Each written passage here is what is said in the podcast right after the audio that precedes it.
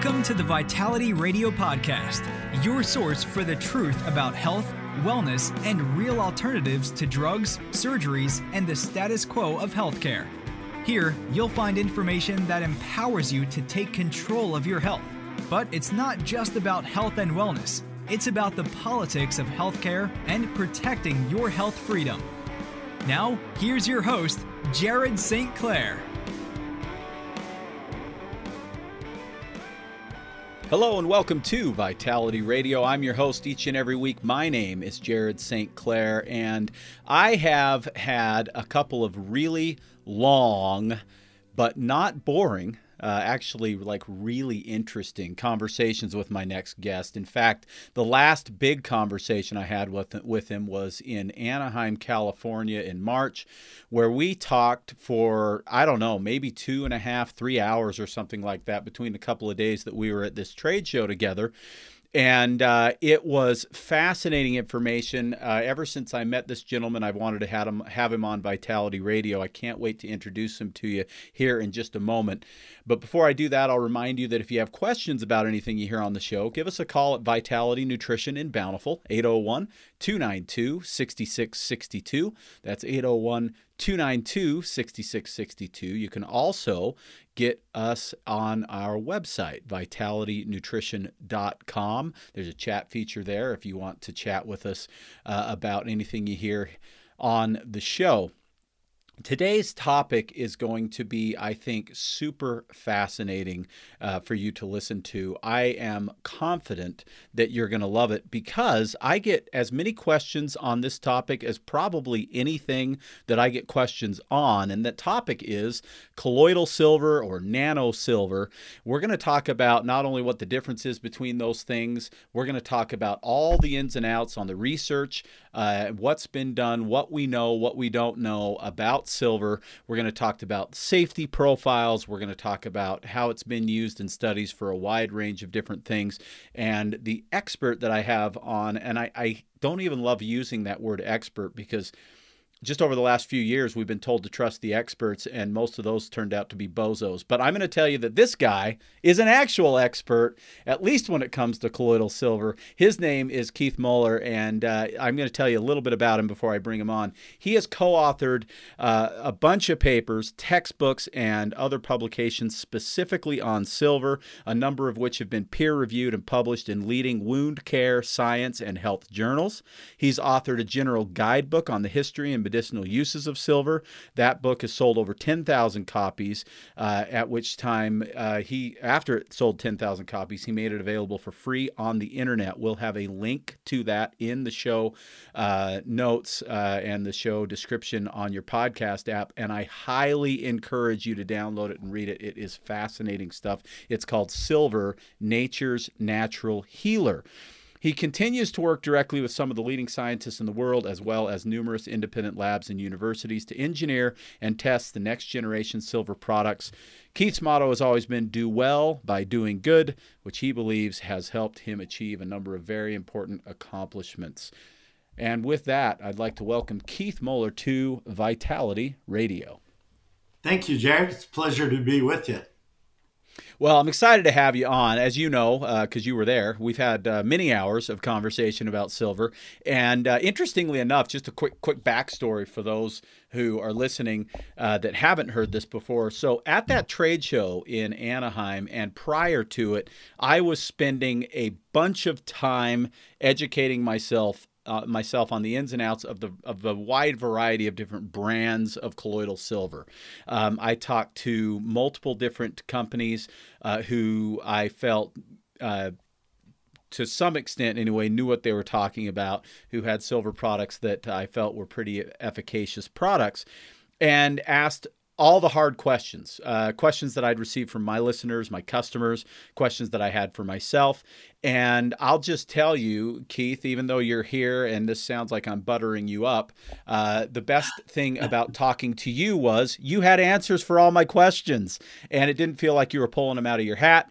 Uh, it felt like you actually had the research. In fact, not only did you have the research, you were able to uh, show me the research and even cite uh, pages of uh, multiple page articles and paragraph numbers and all kinds of stuff what I'm telling you listening today is that this guy knows colloidal silver like nobody that I've ever talked to before.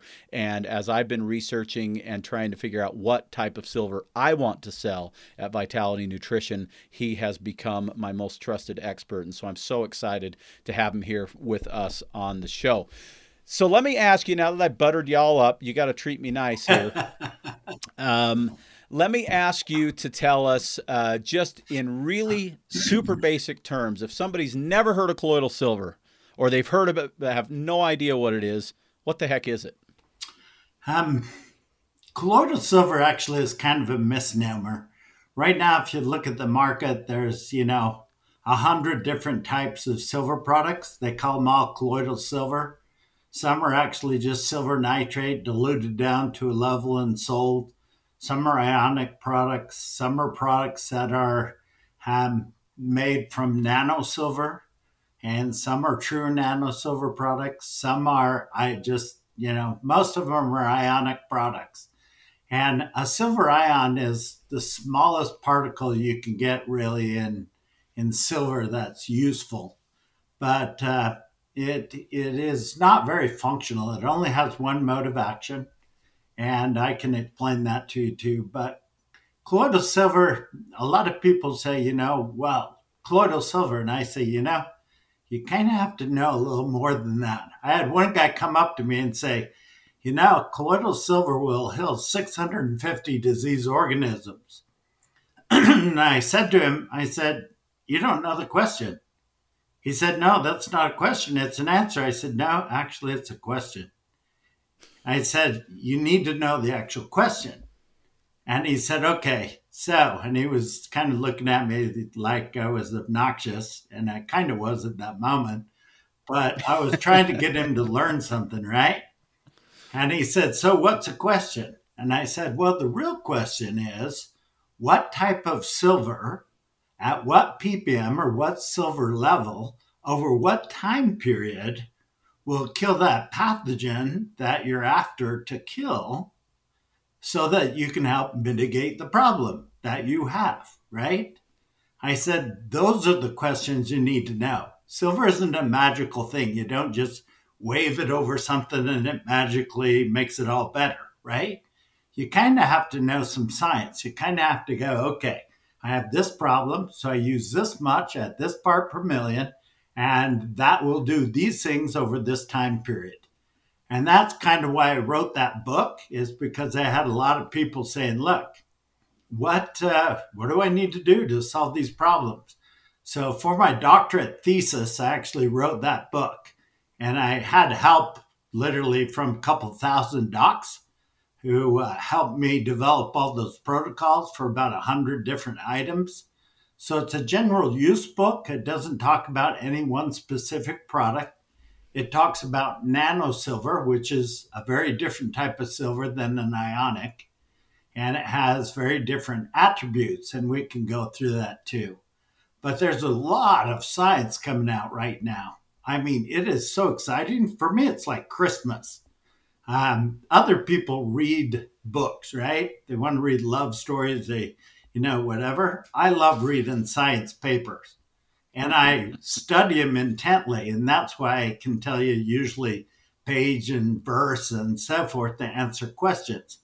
I hate what they call scientific gibberish, right? I classify a lot of the stuff on silver as scientific gibberish.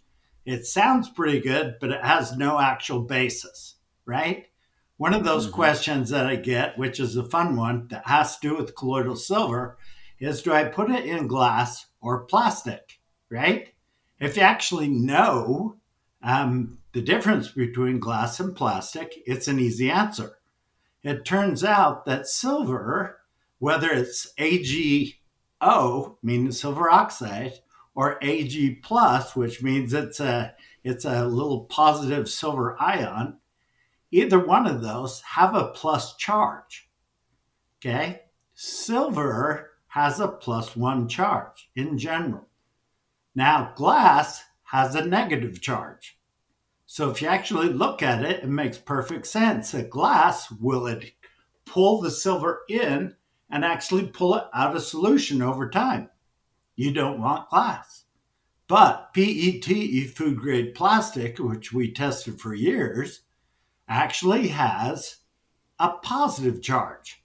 So it repels the silver because a positive charge and a positive charge repel silver. So it is not a wives' tale thing that, you know, somebody says, hey, it has to be in glass. If they tell you that, it's just because they don't know what they're talking about. They haven't studied it. But once you study it, you find glass has a negative charge. So it just means that it's attracted to the silver, which has a positive charge. Easy answer, just something you know. And in my in my old company, I actually did a study with a nano silver in a uh, PET food grade plastic. I left it on the floor in my office for 16 years and it had no degeneration, didn't fall apart, still killed the same bugs at the same levels. So it, uh, if you have PET food grade plastic, you're good. Will it last years? Sure. Yeah.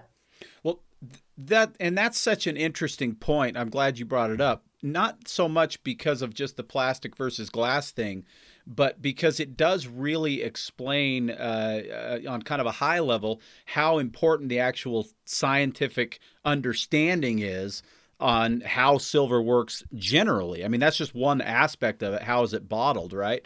And it makes sense, Keith, to me because I'm trying to avoid plastic as much as possible. I drink my water out of stainless steel or glass because I don't want, uh, you know, any, I don't want as much any more plastic in the world than we have to have to have, and don't want it leaching and all this kind of stuff. So people that are trying to be clean, uh, if you want to put it that way, in terms of you know how they take care of their bodies, have been told to a large degree that plastic is evil. And to some degree, plastic is evil. There are some issues with plastic, right? There's no question. But in this case, we're not talking about a soft plastic that gives out stuff. Now, we took a nano silver particle product, we put it in a bottle, we left it there for years, then we sent it to the number one material science lab in the world. This was one I did at my old company too. And so what happened was we sent it to, sent it to the number one material science lab in the world, and we said, "Okay, so what's in this?" And they came back and they said, "There's nothing else in that to parts per billion. There's been no leaching of the plastic stuff into that liquid, even though it's a highly charged positive solution, right?" What we found was that PETE, food grade plastic, was hard and actually didn't leach into water anything that we could find, even to parts per billion. And, you know, parts per billion is an interesting thing because they say every time you breathe in, you probably breathe in in parts per billion some little piece of like um, Lincoln, the president, because over his lifetime he put so much dust in the atmosphere, right? So I mean, when we're talking parts per billion, we're we're talking one part per billion parts, and even right. at that level, it was deemed incredibly clean. So if you use a quality PET food grade plastic, you don't have to worry about the silver leaching in or the plastic leaching into that. There are soft plastics, and those soft plastics will will pull silver in and uh, they also drop it out of solution. I've seen some nasty stuff with the soft plastic, so you don't want to use those. You just want a good quality food grade plastic, and we've tested it, and we know you're good. All right, excellent. So then we know that aspect of it, which I think probably clarifies clarifies some things for some people. But you touched on something that I think might be the very most important thing we talk about today, besides how silver works itself. When people are trying to, you know, source a, uh, a silver for themselves, um, nano versus colloidal. You talked about ionic silver that has one uh, mode of action talk about the difference between those two and, and why you believe that nano silver is the superior form. Okay, and um, I think instead of just giving my opinion, what we can do is cite a brand new report. So um, there is a report that just came out, and it's an awesome report. It was like Christmas for me. I told you earlier, I, you know, this this Canadian group put it out, and I wanted to give somebody a big kiss because it was a great report. And uh, it was just like Christmas morning for me, right? But in this report, they did a bunch of viral tests, antiviral tests, antibacterial tests against some pretty heinous bacteria. And then they did anti inflammatory tests. And in that, they used one product was a nanoparticle that they created, right? So it's not one that exists on the market, but uh, we've done a lot of testing and we know a lot about a particle, let's say, um, that matches up with it almost perfectly. But in this study that we're talking about, um, they tested this nanoparticle. They tested also a silver nitrate, right? And then they tested what they called a colloidal silver product. And, you know, off camera, I'll tell you the name of it. Um, it's a brand that's on the market. They claim that it's a, a true colloid, right? A true colloid. And uh, it's kind of a mucky brown color that will give you kind of an indication of uh, what, what that product may be. But the interesting part is in this peer reviewed published study, they did full antimicrobial tests and antiviral tests, and they found that nano silver actually was fully antiviral. We're talking generalities here, right? Not a not a specific product on the market, so I can give you the data. They found that it was highly anti-inflammatory, meaning it reduces inflammation. And they found that it was highly effective against the bacteria and so forth. In fact, in the article, they published a bunch of human trials where they were using it to eliminate sinus infections and actually some uh, things associated with COVID. And we won't make those claims. Just know that it's it was pretty fun report to read, and it's available, and I'll send you a copy. But we didn't do it, and you didn't do it, so it's good third party data. But the important part was that in there, the colloidal silver, ionic forms of silver, did not have any antiviral effect. None. They did not even inhibit the virus at all. And secondly, they didn't have any anti inflammatory effect, which these guys have been claiming for years. So there was no anti inflammatory effect on that type of silver, called a silver colloid. The nano silver, however, did have the anti inflammatory effect. It was very strong and the antiviral effect. I've heard the same thing about fungus. And one of the things in this study that I can send you a copy of that everybody will want to read because it's really cool, but they used it in that study um, intranasally for fungal infections, sinus infections, and had amazing results that we'll let you read and then you'll see them. But it was stunning. Let's just say it was stunning. And so um, there's another big NIH uh, study that's out from 20 docs from a whole bunch of different universities, and they found the same thing. They found that regular ionic colloidal silver had no effect on virus. They also showed that it had no effect on yeast.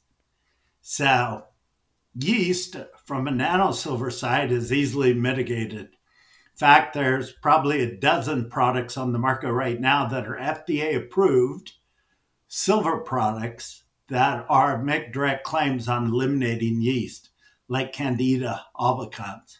There's also another peer-reviewed published study that, if you want a copy of, I'll send you. But uh, there's a new yeast that hit the U.S. that's petrifying everybody. It's a fungus that is called Candida auris and it kills about half the people that get it. It's hard to diagnose. And all three antifungal drugs that are available on the market do nothing, they have no effect. But this big publication that came out, which I can also send you a copy of if you'd like, showed that nano silver could eliminate it, um, keep it from growing at about a half ppm, and kill it at between one and six ppm. So specific data that is really nice to have. And I have copies of that study as well. It's another peer reviewed published study, tier one scientific data available to anybody. And I can send you a copy of it. as well. So the big things are that regular colloidal silver will kill some bacteria. It has that ability, but sometimes you need multiple applications of it to do it. It will not inhibit the growth of a virus, and it will not cause an anti inflammatory effect based on this scientific data that's out where they tested it directly. Nano silver, however, will, in fact, kill a virus or neutralize a virus.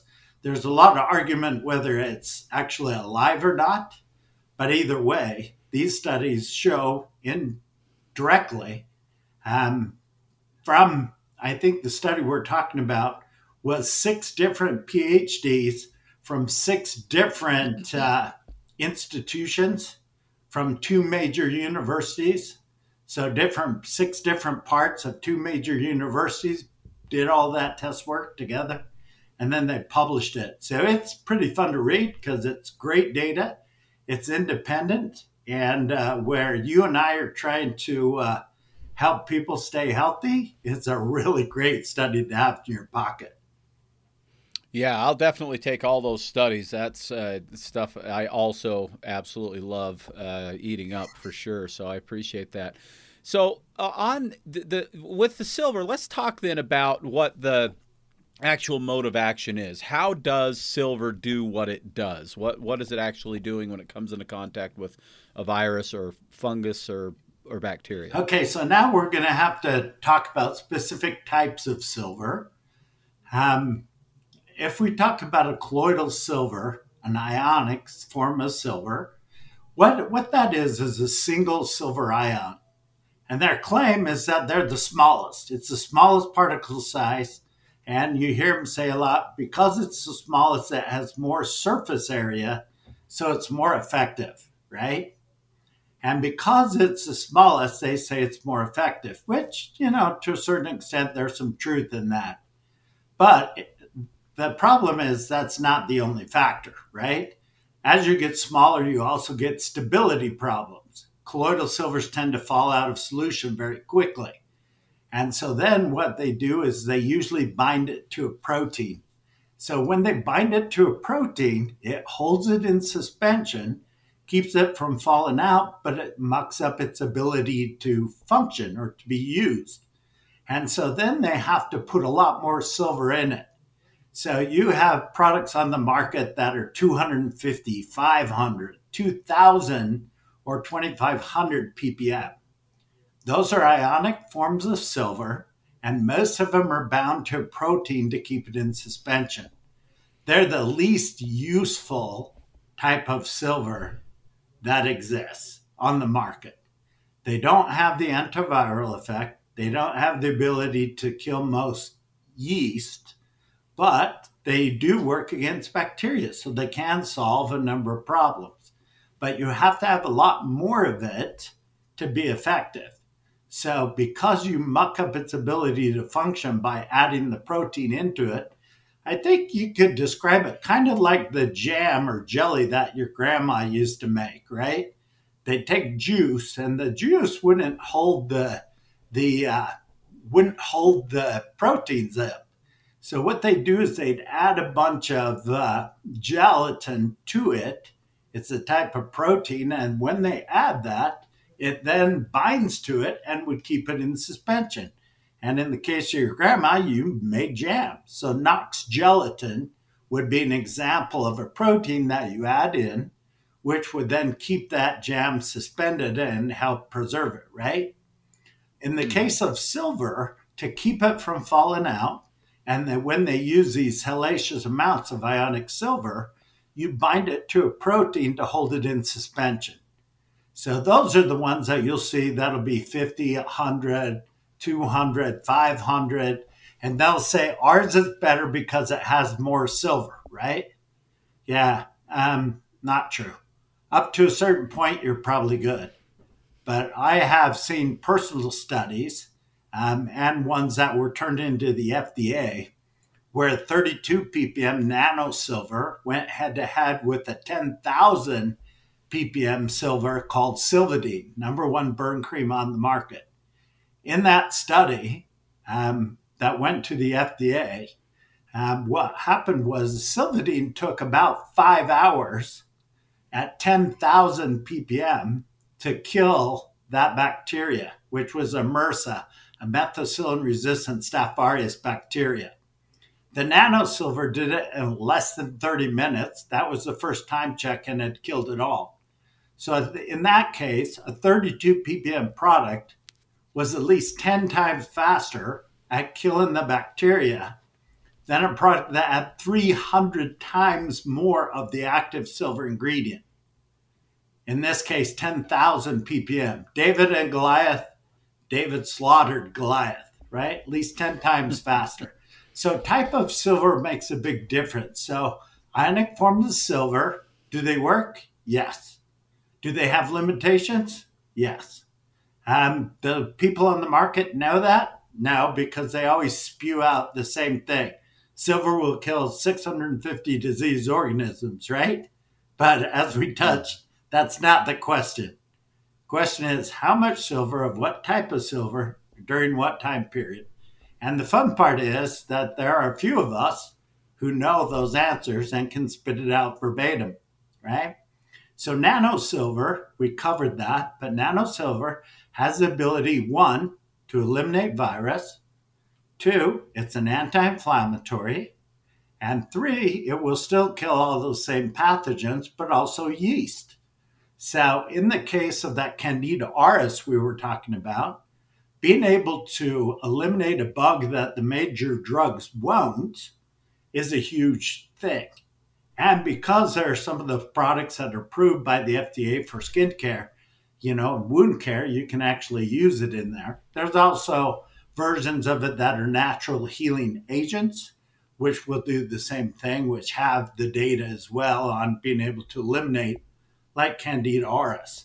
The worst thing in the world for me, and one of the things that really keeps me going, is that I have a big family, right? I'm up to uh, like 20 21 grandkids.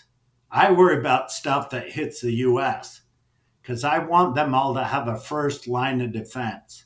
So I've spent my life studying this stuff so that my family, my friends, and, and other people will know the answers when they need them. So, do I have data on Candida auris? Oh, yeah, I do right this minute. Can I give it to you? Yeah, we probably wouldn't do it in a public forum, but with the peer reviews that are out on nanosilver, we can say that in those peer reviews, it was able to eliminate Candida auris, um, which, by the way, is killing about half the people that get it. Um, and it's in hospitals and elderly care centers.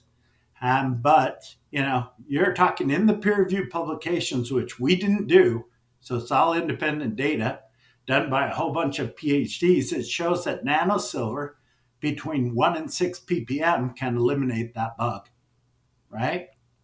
Yeah, that's fascinating too, because you want to talk about low levels. I mean, one to six part per million is lower than anything that's available in the market that I've seen. Most things start at ten parts sure. uh, and go up, and and that's one of the big questions that people have. Well, if ten is good, then you know thirty is better. If thirty is good, then fifty is better, or five hundred is better. And obviously, you're showing that that's not always the case.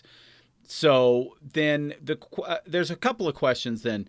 In terms of the actual mechanism, if you've got a suspended nano silver that hasn't fallen out of solution, that doesn't have to have a protein to keep it in solution, like what we're talking about, when it comes into contact with a bacterial invader, uh, what is it actually doing?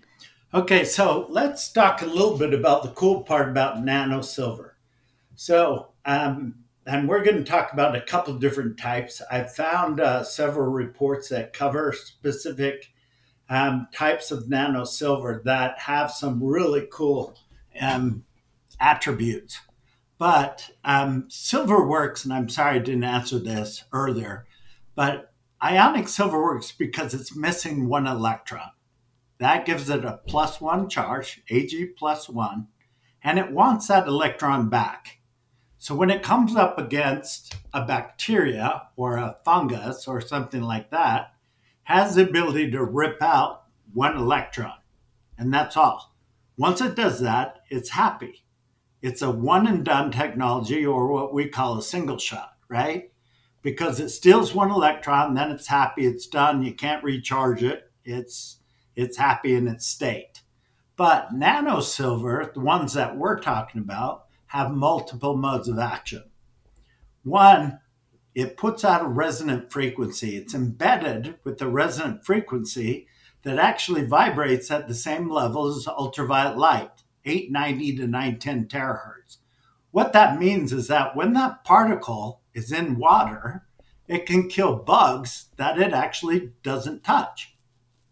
And I was sitting once, and this was a lesson for me early in, earlier when I thought I was really bright, but I was around people who were really smart. Um, I was sitting in a room with Hans Peter Dürr, and uh, he was chairman of the Max Planck Institute in Germany, the number one think tank in the world, probably the number one quantum physicist on the planet and Rustum Roy, who'd been nominated for the Nobel Prize 23 times. And they were talking about nano silver with me. There was a third guy there named Dr. Uh, Levitt, and he was at a BYU double doctorate. So these three guys with me tagging in um, as the kid um, were talking about nano silver and its ability to kill bubonic plague, Y. pestis, right? And uh, we were going over test work, which showed that this nano silver was killing about a billion Y. pestis bacteria in less than two minutes. So it was stunning. Wow. And they were talking about the fact, and they were they were cranking numbers out in their brain that I could do. Um, you know, Rustum Roy said, "Look, it's this size of nanoparticle, five to seven nanometers." So he said, there's this many particles at this ppm. And he said, and now you put that in with 2 billion bacteria. He said, it can't work.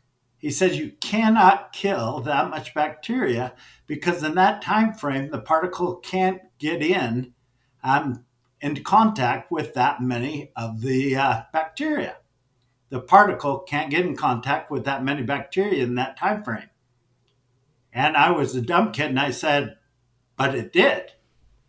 And Rustum looked at me like a kindly grandfather, put his arm around me, and said, Keith, we know it did. You did the test in triplicate. He said, What we're trying to do is figure out how it did it. I said, I will just be quiet now and listen, but thank you very much. I appreciate your time. And they went back and they, Rustum said, Okay, I'll go back and I'll do this and this and this number one material science lab in the world, right? Um, at Penn State. But we had guys there from Arizona State, University of Arizona, Germany. And uh, Hans Peter Dürr said, Look, I'm friends with the guys who make a, a spectrum analysis machine. And he said, I'll go back and put it on that. And what they found out in the end was that this nanoparticle puts out a resonant frequency. It's the same as ultraviolet light. So, where ionic silver has one mode of action, the nanosilver, first of all, can steal multiple electrons, pull them into the core, and still more. It's like catalytic in its function, right? It keeps functioning like a self loading machine gun in this case, where everybody else has a single shot. And then a second mode of action is that it puts out this frequency in the water. So this nanoparticle is embedded with a frequency that just happens to vibrate in the water the same as ultraviolet light. So it can kill bacteria, yeast, fungus stuff that it actually doesn't touch. Because it can do that, it has modes of action that normal silver doesn't have. And also, what they found was that that frequency did no damage to human tissue. So it won't hurt your tissue at all but it disrupts the cell wall membrane of bacteria, fungus, and obviously virus. So, multiple modes of action versus one mode of action. All right, so there's some really interesting stuff to unpack there. I've got a couple of questions before we move on to the next uh, part of this talk. So, first off, it sounds like to me, if I understand correctly, that this whole resonant frequency thing is was almost accidental Like they didn't know why it was working so well until they figured out that it was putting off this frequency. Is that accurate? Correct. We would call that a gift from God. You could call it luck in the production method. You could call it a gift. I tend to think of it as a gift. Those guys that created that uh, were given that gift, um, that it had that ability that they didn't know existed. You know, when they're originally trying to engineer that particle, they were just trying to make ionic forms of silver stable, which they weren't. They're inherently unstable.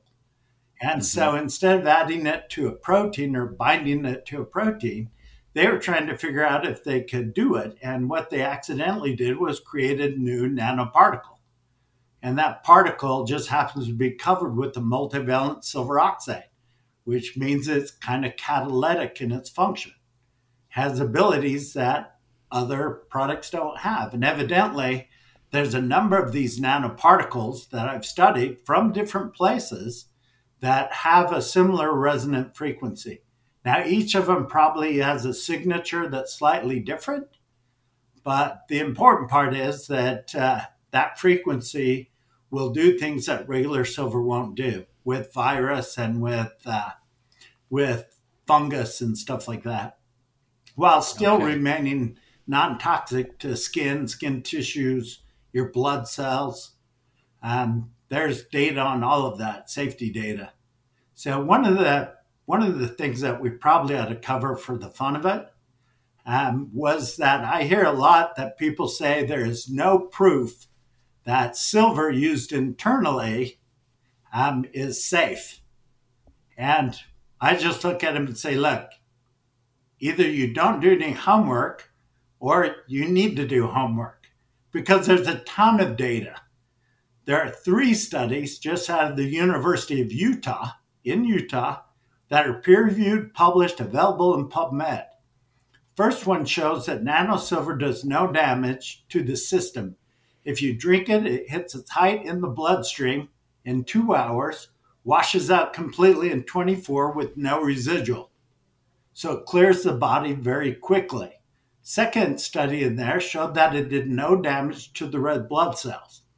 The third study actually showed that it had no negative action when it was mixed with other products people had to take. Technically, they're called P450 drugs, right? But um, it had, because it's not metabolized, it has no negative action if they use it with drugs. There's another peer reviewed published study out there where it showed that nanosilver used in combination with uh, antibiotics can make the antibiotics as much as 10 times more effective. So I think they were looking at it saying, look, we don't need to be a, a huge problem for the pharmaceuticals. We actually could be a help, keeping their cash cow products cash cow when they reach a point where uh, most of the bugs have mutated against them if they add the nanosilver in with it, the use, it had a synergistic or additive effect. I have those studies as well, by the way. So the fun part is that, you know, that data is available. So we know it's safe to ingest. We know when they ingested the nanosilver, it, it hit its height in the bloodstream in two hours, washed completely out of the body in 24 with no residual. Now, ionic forms of silver, regular colloidal silver, is metabolized, can bind to the fats, can stay in the body actually for weeks, where the nanosilver goes in, does its job, washes out in 24 hours with no measurable residual. In the report, it specifically states it hits its TRO, meaning the lowest or unmeasurable amount, right? And so that's a big one. One of the other questions I get all the time is how much silver can you safely drink every day, right? If I want to be safe and I want to make sure that my family is safe, how much can I safely drink? The EPA put out a document called the RED document, Registration Eligibility Document for Silver. On the second page in the fourth paragraph, it states that you can safely consume 0.005 milligrams per kilogram a day. If I translate that into English so we all understand it, what it says is that a normal sized adult could drink about an ounce a day of a 10 ppm nano silver pro- or a 10 ppm silver product. In this case, it's any silver product, about an ounce a day of a silver product at 10 ppm every day for their entire life. And it would be completely safe. And that's put out by the EPA, which are kind of the uh, directors of uh, toxicity, right? They're the kind of the mm-hmm. ones who decide what's toxic and what's not. But the important part is that at that level, an ounce a day, it was completely safe for everyday usage.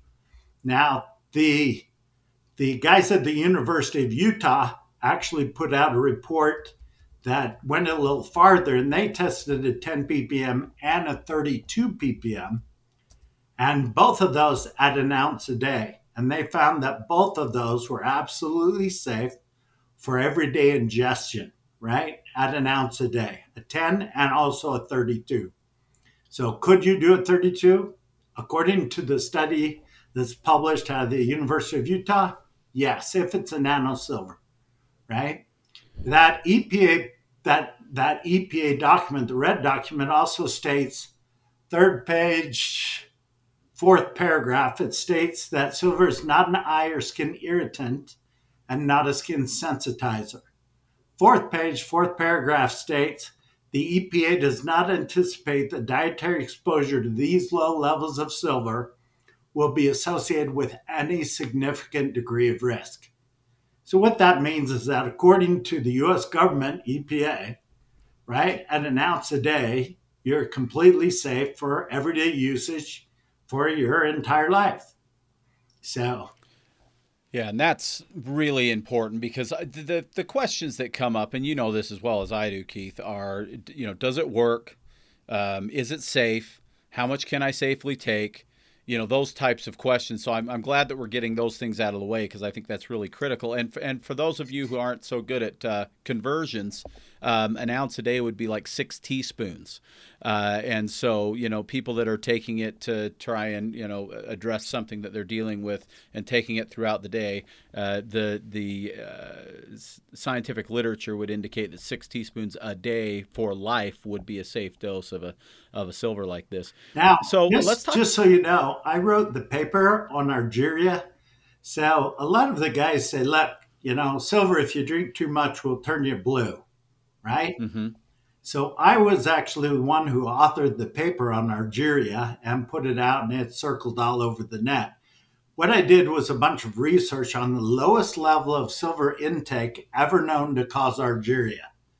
And so, in any circumstance ever, right? The Blue Man effect. There was a guy hanging around a few years ago, and I loved him. He was, we called him Papa Smurf because he was like blue and he loved he loved the attention he was getting but he was making some homemade version of silver. And he'd been drinking he said he'd been drinking what 30 to 40 ounces a day for years. And he said he had some medicinal problem um, that was going to kill him. And he said that he was able to mitigate it by using that silver. So in his case you know if my choices were blue or dead i think I'd probably go with blue. But um, the fact is, you don't need near that much to accomplish those things if you do a little more study. But what I found was that the lowest level ever known to cause Argyria, if you were going to get that, you would have to drink eight ounces of a 10 ppm product every day for about a year to hit the lowest level ever known to cause it. And hmm most people aren't going to get there. And if you're using a nano silver, it actually, there's reports out that show it's impossible because it can't build up in your system. It washes out, um, kind of like you swallowed a penny, right? That's going to make it through your system. It's going to come out the other side. Nano silver does the same thing, but it washes out in 24 hours, according to the report done by uh, the University of Utah and published. And I have yeah. all that data. If anybody wants to argue any of these points, I'm fine with that. I'll just send them the data. It's pretty easy argument. So Yeah, well, and and I love that's one of the reasons I've really enjoyed talking to you about silver is that you're not just throwing stuff out there based on some things that you've heard or some things that you believe. You've actually got documentation on all of this, which is really important because the truth is, is there are some interesting misconceptions that are, I think, very logical misconceptions uh, for for someone who's naive about some of the information here. The first one you talked about right out of the gate: glass seemingly would be better than plastic until you do the research, and then you see, whoops, in the case of silver, that's not the case. Another one would be silver is a metal, and heavy metal toxicity is bad, so silver equals bad until you do the research and recognize that the type of silver we're talking about at the doses we're talking about can't create that issue. Let me uh, talk about that for a minute because I had a doc at a big show, right? Like you and I were talking. This mm-hmm. doc came up to me and he said, uh, I won't use silver internally. I said, Why not? He said, Because it's a heavy metal. I said, Well, it's not a heavy metal. He said, No, it's a heavy metal. I said, Not a heavy metal. He said, No, it's a heavy metal. I said, We can keep arguing this all day or we can go for a referee and he said, Who do you suggest? I said, Not a who, but a what. He said, Okay, what do you suggest? I said, Well, if you know much about science, and I said, You're a doc, you should be pretty familiar. There's a book called the Merck Manual, M E R C K. And the Merck Manual is kind of the Bible of toxicity, right? Has all the drugs in it, it has all of the metals, it has all of the chemical interactions between all of these types of things. I said, Would you accept the Merck manual? And he said, Yeah, I'll accept the Merck manual. I said, Okay, you just lost. He said, What do you mean? I said, Well, if you go to the 17th edition and you go to page 1880, second paragraph, table 226 1, you'll find a list of all the heavy metals. Copper is a heavy metal, bismuth, the stuff they make Pepto Bismol, the pink stuff out of it's a heavy metal, right? Iron is a heavy metal. Gold is a heavy metal. Silver, not a heavy metal. And I said, he said, he looked at me and he said, I'm not going to win this, am I? And I said, No, you're not. He said, Okay, I give up. I said, Well, I mean, it's just science, right? It, it is what it is. And the data that I have explains to you that it's not. I said the reason why people think that silver is a heavy metal, and heavy metals are scientifically um, diagnosed, if you will, as those metals that cause nephrotoxicity. In English, that means um, that they poison the kidneys, they do damage to the kidneys, and silver doesn't. Um, iron, if you if you're a guy and you're not menstruating, you know, donating blood occasionally is a good thing because you can have too much iron in your system. Um, and that can cause heavy metal poisoning. It can damage your kidneys. But silver won't do it. And the reason why they think silver is, is because in the old days they were using tons of silver nitrate. Silver nitrate is, in fact, a heavy metal, but it's not because of the silver, it's because of the salt. The nitrate is a salt and it's counted as a heavy metal. It causes nephrotoxicity or damage to the kidneys if you get too much of it. And so that's why they think it is. But the answer is silver is not a heavy metal. It causes no nephrotoxicity. And uh, some guy said, well, there's a, a new Merck manual out. I said, yeah, 18th edition, page 2022, second paragraph on the left. He said, okay, I, I give up. now I said, you want a copy? I'll take a picture and send it to you. But I said, not a heavy metal. So you don't have to worry about it with silver. Well, that's interesting. So there you go. After all the hours we've talked, that's something you hadn't taught me yet. So I appreciate that. So then, but but the point I think still remains that people uh, have a lot of these misconceptions because of the blue man and because of you know the different types of silver and homemade silver versus you know true nano silver and all these other things. And so it's one of the big reasons I wanted to have you on was just to clear the air on some of this stuff from the scientific literature, you know, what's true and what isn't true when it comes to this. So we've talked about safety because of the ability of the body to eliminate the silver within the 24 hours with the nano silver. But uh, the other big question that always comes up is, well, if it's such a powerful uh, antibacterial, then isn't it going to harm my microbiome? So what do you say to that? Okay, so that's very interesting because that's one of the things we didn't touch with the ionic forms of silver. So there's a big study out from the US NIH, and that study shows that normal colloidal silver will start to kill probiotic bacteria at about 2.5 ppm. So most of the ionic or colloidal silver products you see will, in fact, at about 2.5, start killing the good bacteria in your microbiome. The interesting part about nanosilver, and we think it's because it's the resonant frequency, but it actually it has no effect on probiotic bacteria. Now, I haven't tested the, you know, the spores from uh, some of the probiotics that are yeast, so the answer is on those, I don't know.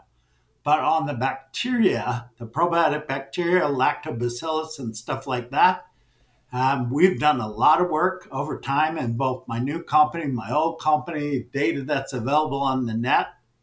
And that data shows that nanosilver will not hurt probiotic bacteria. In fact, I've seen lactobacillus studies up to 40 ppm showing that had no negative action on on lactobacillus, a major probiotic for your microbiome.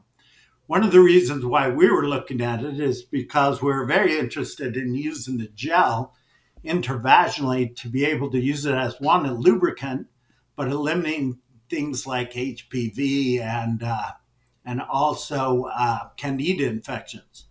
And so we're doing a lot of work on nanosilver gels and the probiotic versions, looking at those specific things. And there are now some silver products out, one that I know of out of India, that actually sold for vaginal use. Um, that is a nano silver that eliminates uh, pathogens in the in the uh, vaginal tract and can do so without hurting the probiotics that's in there. So the cool part is with the nano silver, and especially in your gut, if you can kill out pathogens and you are not hurting any of the probiotics, you can actually use the nano silver kind of as a, uh, a pre treatment to empty the parking lot, if you will, in your microbiome so that you can then fill it.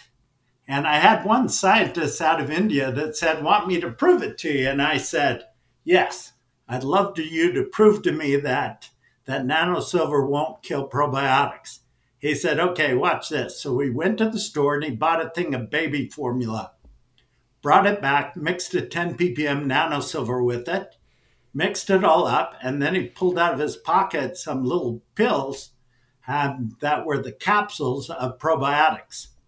And he opened those up, dumped them in, stirred them in. Now he said, we got to wait a few days. And we were there for a few days meeting, right, with the scientific group. Came back three days later, yogurt. He made yogurt. You cannot make yogurt if you kill the probiotics. I said, okay, I give. I'm absolutely convinced because he used a 10 ppm nanosilver to make yogurt, which, by the way, turned out incredibly smooth and clean, had no lumps because there's no pathogens in it. I found out that lumpy yogurt means you probably have some bugs in there um, that you don't want, but the probiotics grew. And so there was no question about the fact that the, the nano silver did not inhibit the probiotics at all. So, wow. That's that's fascinating. Really, really interesting stuff. So, what do we understand why? What's the why? Why does it not impact the human uh, bacteria? there's a whole lot of theories. One of them that I heard Rustum Roy and his group talk about was that probiotic bacteria basically have three cell wall type layers. They have three layers inside the cell of protection. And maybe it is that the frequency and that the uh, um, the still in the ions just can't reach in. It just doesn't do it. But the answer is we know it doesn't because we have the test data. But actually, why right now is a lot of theory. And I never make up anything. So if I don't know, I'll just say I don't know. But the answer is I don't know. There's a lot of theories. The best one is that probably it's a difference in the cell wall. So pathogenic forms have one or two cell wall layers. And uh, when I, I don't mean actual layers, but types of layers inside of them. Um, probiotics have three. And so it doesn't seem to be able to penetrate. But either way, the facts are the same. It doesn't it doesn't inhibit its growth. I've seen data up to 40 ppm. All right. And then we, we, talked about the safety profile, and, and I don't want to uh, go too far, much further down that road, but there is one question that I get all the time. You, you say that uh, the data shows that it's safe with pharmaceuticals and, and other medicines and things like that. It's safe for the microbiome. Uh, one question that uh, is brought to me all the time is what about kids? What about pregnancy? What about nursing? That sort of thing. Okay, so because it's sold as a supplement or a cosmetic, you can make no claims with a pregnant woman or an infant. But mm-hmm. can you say it's safe with kids? Yeah, you can. There's a lot of data out. Um, even in the, you know, even if you look at colloidal silver, there's been tens of millions of bottles um, used over time. The nano silver, millions of bottles have been used. No negative action has ever been recorded. There's also another EPA document um, called IRIS, Integrated Risk Information Systems. I believe it's the eight page second paragraph says that they did a bunch of studies and showed that silver was not a mutagen and was not a cancer causing agent. So it's not a carcinogen and it, it's not a mutagen. So it won't deform cells and it won't cause problems. So I've seen actual um, gynecologists write prescriptions for nano silver because it was one of the safest things that a pregnant woman could use um, while she was pregnant. But the answer in truth is that you cannot say that any product um, can be used by a pregnant woman or a uh, an infant. But you can say kids are safe. Um, I have seen hard data in Africa that we were semi involved with with my old company, where we were doing uh, um, an internal humanitarian thing where we're using an ounce a day um, in kids that had malaria as young as uh, a year old. And we we're able to help them gain full health in an average of 3.43 days full recovery, full health. Um, that is also, I was asked to testify before Congress with my father. That was in 2005. So we both stood before Congress. My dad gave him the information, but we showed him that the nanosilver could mitigate a full case of malaria in an average of 3.43 days. And that data was uh, released by Congress, is available if you want a copy, I'll give you the uh, the site where you can pull it up from uh, the uh, um, congressional record, and you can pull it up and see the whole discussion. It was interesting because we were sitting next to the next to the WHO, the World Health Organization, and the Rollback Malaria Committee, and uh, Senator uh, Smith uh, Chairman Smith, I should say, Chairman Smith, stood up and uh, said um, to the crowd, he said, I think you guys ought to talk to them because it looks like they might be able to solve your problem. They would not talk to us. shocking. Yeah, truly shocking. But it's all available there in the congressional record. It's all public data. And I can give you the address should you want to look it up and see if I'm telling you correctly. Yeah, definitely. I'd love to see that too. Uh, I could dig into your brain on silver uh, for a long, long time. Um, let's. Uh, we're gonna. I'm gonna extend this show a little bit longer than usual. If you're okay for a few more minutes, Keith. You know that I am. There's few things I like talking about more than silver. So, fire away. maybe maybe your grandkids, maybe, but uh, I don't know.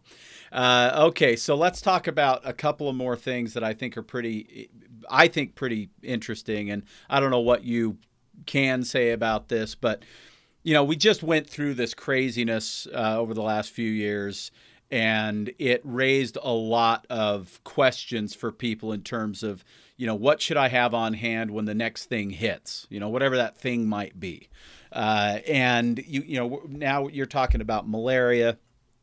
Uh, you're talking about uh, some a lot of uh, antibiotic resistant pathogens like MRSA and uh, that sort of thing. I know. I think you, you can correct me if I'm wrong on this, but I think there's some some research on uh, C. diff uh, with silver as well. Is that accurate, or have I got that wrong? Um, we have done a whole bunch of testing on Clostridium.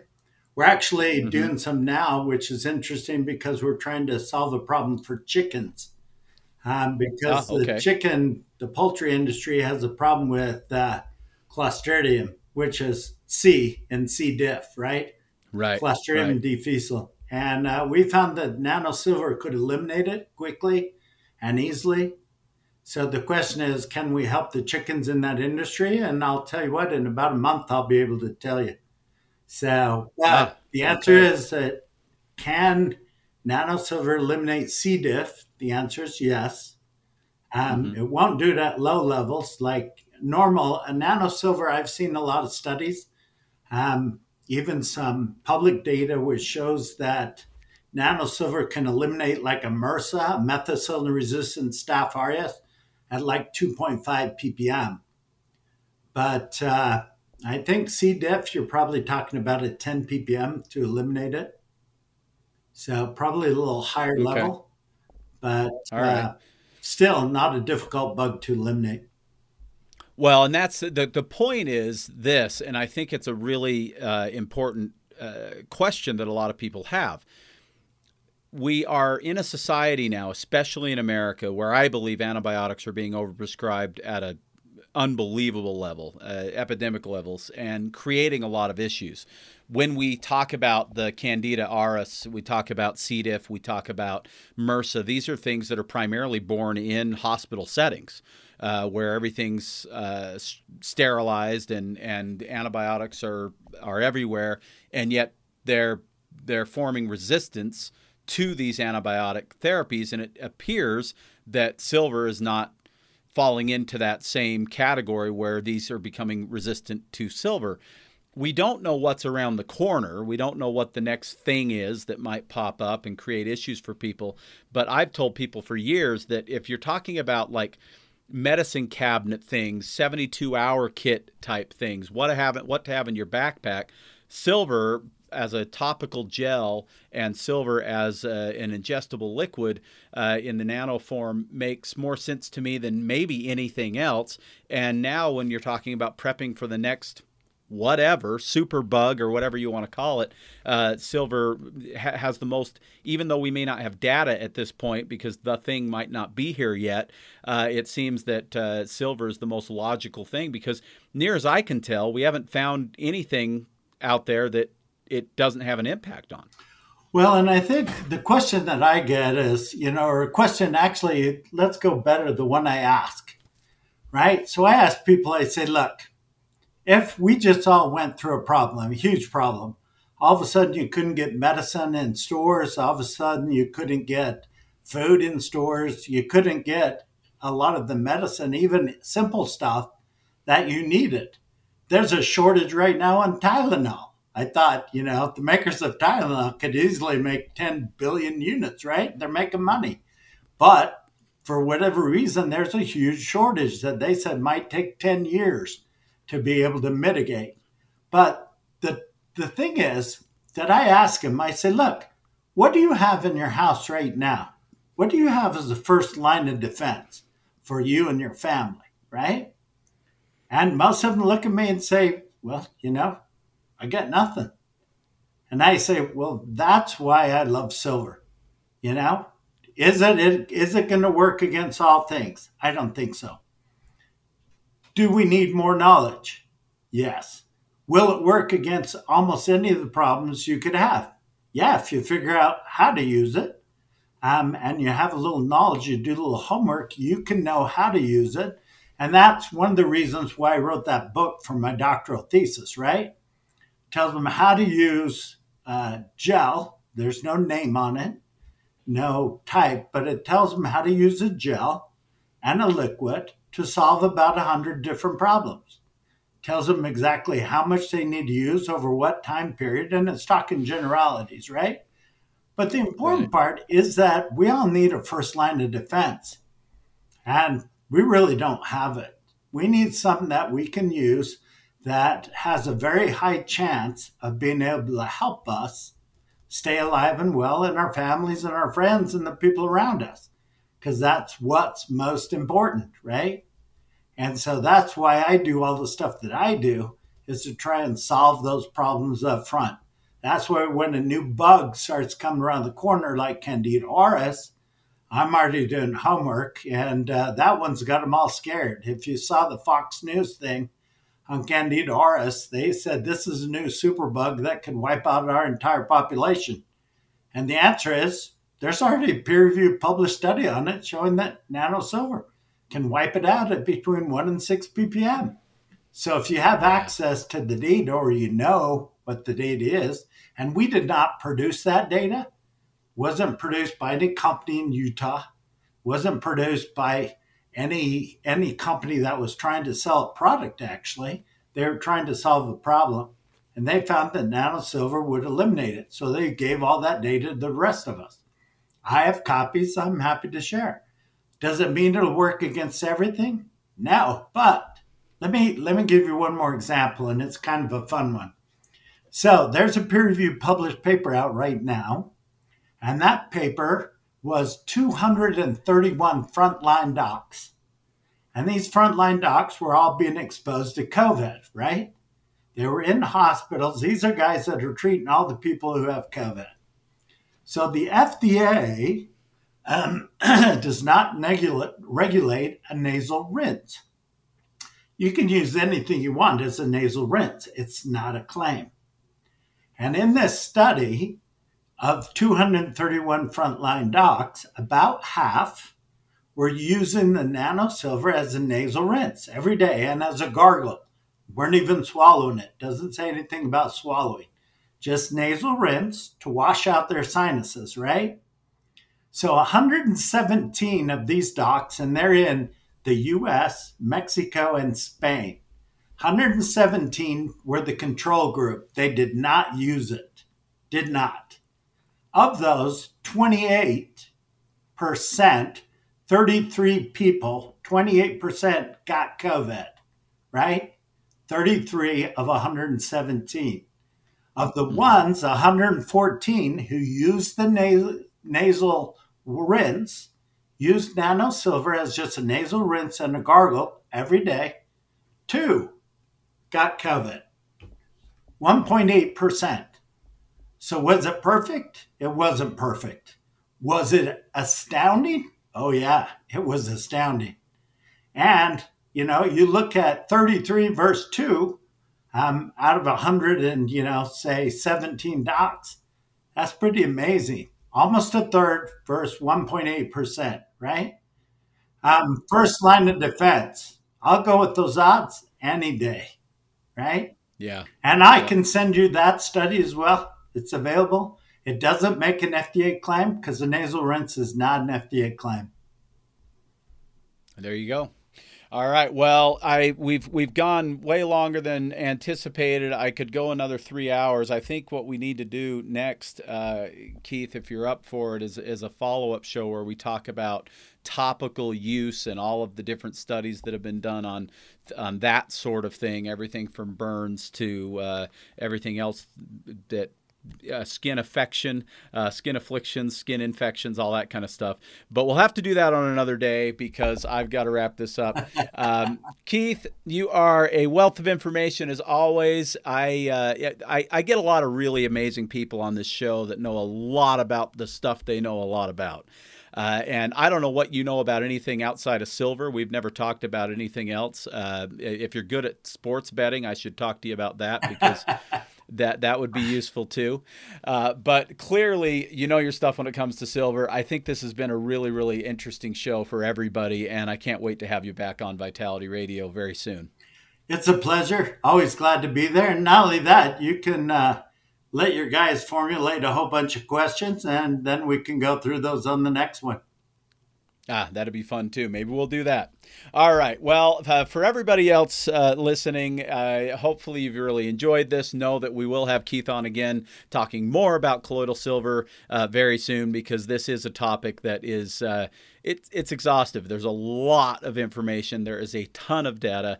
Uh, you would never think uh, with something that is seemingly so controversial as silver uh, that there would be so much data that proves its safety and effectiveness.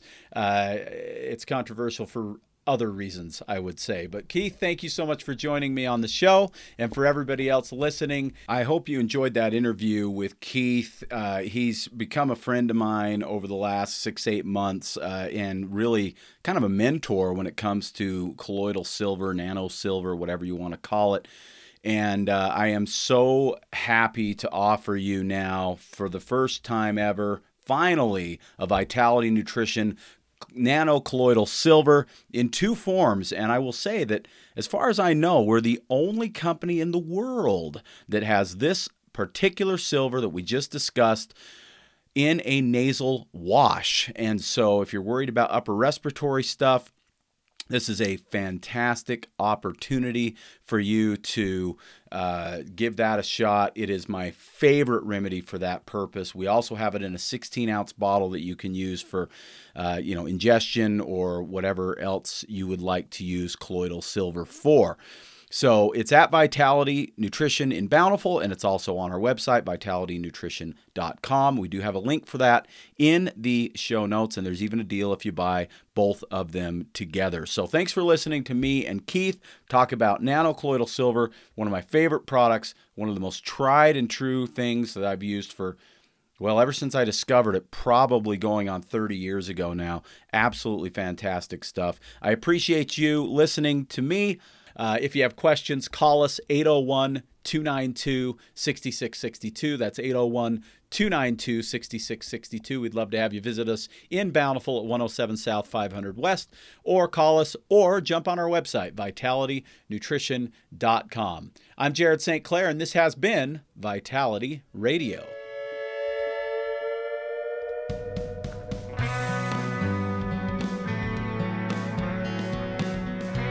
Been listening to the Vitality Radio Podcast. Enjoy your week. In the meantime, Jared will be feverishly searching for the latest nutrition info to educate you on and wading into mounds of propaganda to help steer you through it. Vitality Radio is researched and written by Jared St. Clair. Our awesome music is by Brian Bob Young. Support Vitality Radio by subscribing and giving us a five star review on Apple Podcasts, YouTube, or your favorite podcast source. Don't forget to follow us at Vitality Radio on Instagram, Twitter, and Facebook. Please let us know your thoughts about this episode by using the hashtag Vitality Radio Podcast. And if you like what you hear, go tell somebody with a share, a screenshot, or an airdrop. Thank you.